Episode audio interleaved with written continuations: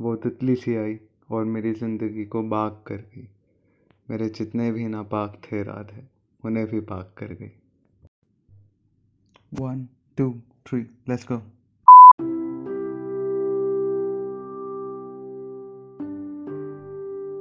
हाँ हाँ पता है, काफ़ी लेट हो गया। लेकिन सॉरी आई वॉज़ बिज़ी कुछ करने में, जो कि पता नहीं कैसा हुआ बट कर दिया गया। तो चलिए, शुरू करते हैं। अब मेरी कहानी। तो ये अपना पहला एपिसोड है तो मैं इसका नाम सोचा कि इसका क्या नाम रखा जाए। तो एंड में मैंने डिसाइड किया इसका नाम होना चाहिए पहली मुलाकात। क्योंकि इसमें हमारी पहली मुलाकात और हमारी स्टार्टिंग कैसे हुई बेसिकली उस सब के बारे में तो चलिए शुरू करते हैं। ये बात है 2020 के सितंबर मंथ की। अब लॉकडाउन लगा हुआ है, सब घर पे बैठे हुए हैं। आप भी घर पे बैठे हुए हैं अब क्या किया जाए? तो जुलाई के आसपास मेरे को ट्रेडिंग के बारे में पता चला कि आप स्टॉक मार्केट में ट्रेडिंग कर सकते हैं। एक दिन में हज़ारों रुपए कमा सकते हैं सिर्फ़, कुछ रुपए लगा के। तो मैंने भी सोचा कि क्यों ना शुरू किया जाए, क्योंकि यार स्टॉक मार्केट तो सबको पसंद है। सॉरी पैसा सबको पसंद है। तो मैंने पूरी कोशिश करी और एंड में मैं पैंतीस हज़ार रुपये हार गया। तब मेरे दिमाग में ख्याल आया कि यार, इसको अगर छोड़ना है ना तो कुछ और और अपना ये फोकस और ध्यान कहीं और लगाना पड़ेगा। और मैं, मैंने वो ध्यान कहाँ लगाया? पकड़ मचाने में। एक्चुअली उस टाइम पे मेरे को एक वीडियो मिला जहाँ पे एक बंदा ओमेगले पे था, और ओमेगल सो कॉल्ड ओमेगल पे था, और रैंडम लोगों से बात कर रहा था तो मैंने सोचा, यार, ये ट्राई करते हैं। क्या पता कुछ नए लोग मिलेंगे पूरे ग्लोब में, पूरे दुनिया में अलग अलग प्रकार के लोग मिलेंगे मेरे को मिलने के लिए। तो मैंने स्टार्टिंग में मोटिव यही था कि नए नए लोगों से मिला जाए, उन्हें दोस्त बनाया जाए। लेकिन बाद में मोटिव बदल गया। अब बट इस बीच में कई टाइप के लोगों से मिला। फिलीपींस ऑस्ट्रेलियंस कैनेडियन मलेशियन और उनमें से कुछ लोगों के साथ तो मैं अभी भी कॉन्टैक्ट में बट कुछ भी बोलिए, काफ़ी मज़ा आया। अलग अलग टाइप के लोगों से मिलने में और अलग अलग देश के लोगों से मिलने में, उनके कल्चर के बारे में जानने में। लेकिन शायद कहीं ना कहीं मेरा ध्यान भटक गया और मैं बंदीबाजी करने लग गया। तो उसके चक्कर में मैं अब दिमाग ख़राब हो चुका था कि क्या कर रहा हूँ, क्या कर रहा हूँ और कहीं ना कहीं मैं शायद किसी को ढूंढ रहा था कि कोई आएगा जो, जहाँ पे मेरी ये तलाश है, जो किसी की हो रही है, उस तलाश को ख़त्म किया जा सके। तो वो तलाश पूरी होती है।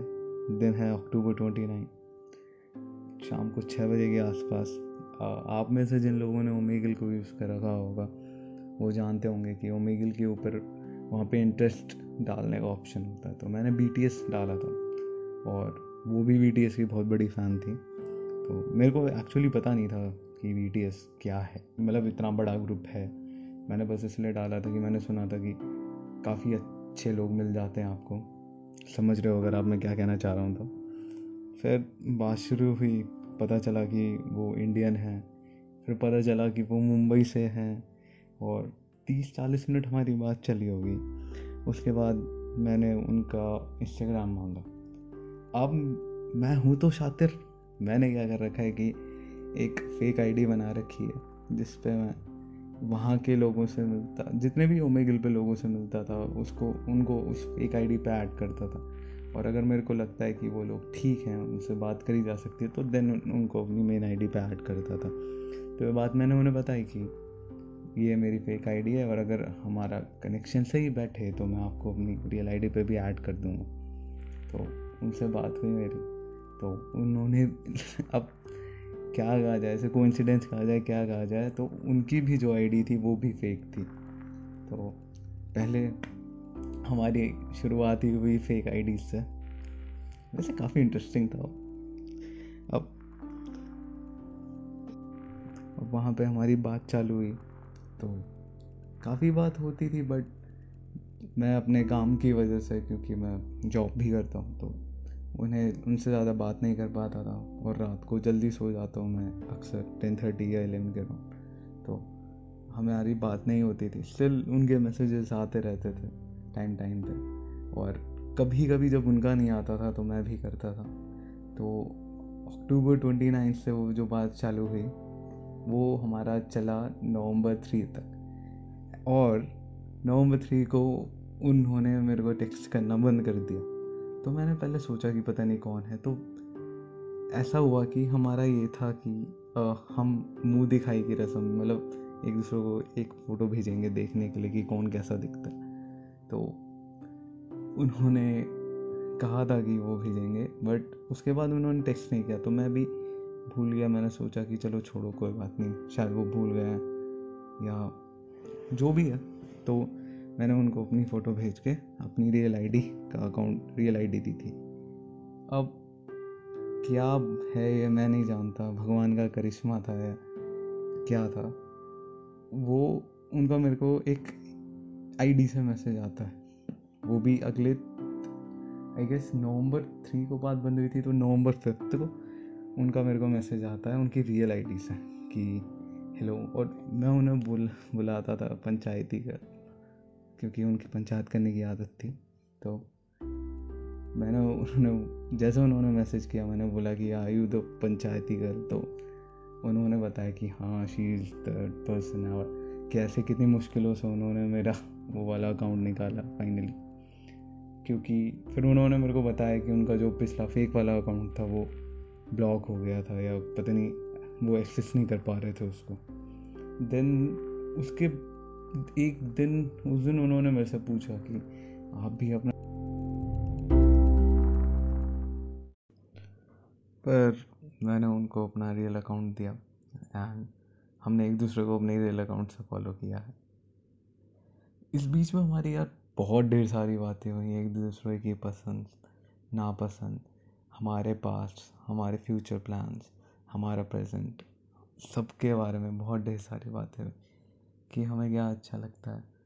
और कहीं ना कहीं शायद वो कनेक्शन बनने लगा था, ना चाहते हुए या अनजाने में। और टू बी ऑनेस्ट मैं उसे इन्जॉय कर रहा था, क्योंकि मेरे को भी किसी की कंपनी मिल रही थी और मेरा भी लॉकडाउन अच्छा कट रहा था। स्टार्टिंग में तो सच बताऊँ, मैंने यही सोचा था कि कोई है जिससे तुम बात कर रहे हो और वो तुम्हें सुन रहा है।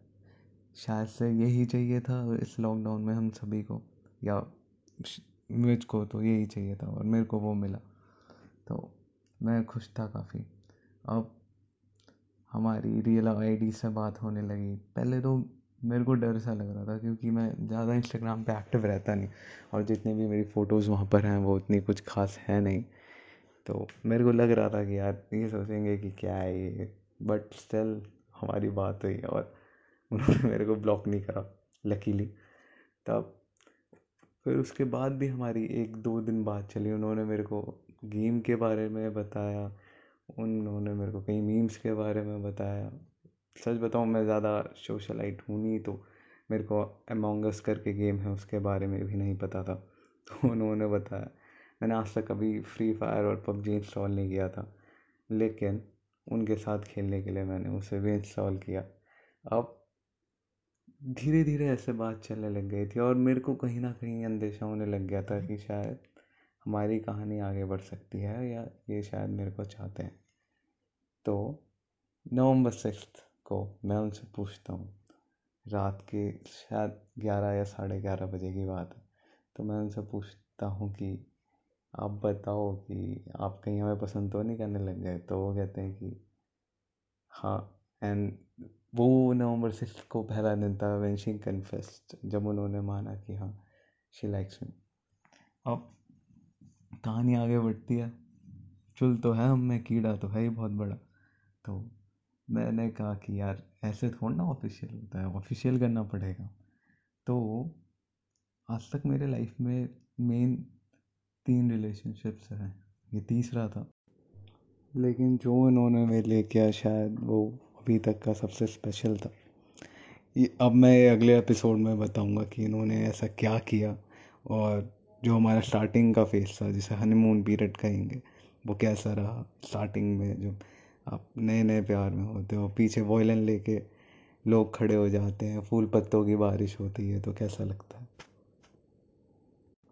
इस बार मैं आपको गारंटी करता हूँ कि जो अगला एपिसोड है, वो काफ़ी जल्दी आएगा और ज़्यादा टाइम नहीं लगेगा तो ट्यून इन रहिए सी सून बाय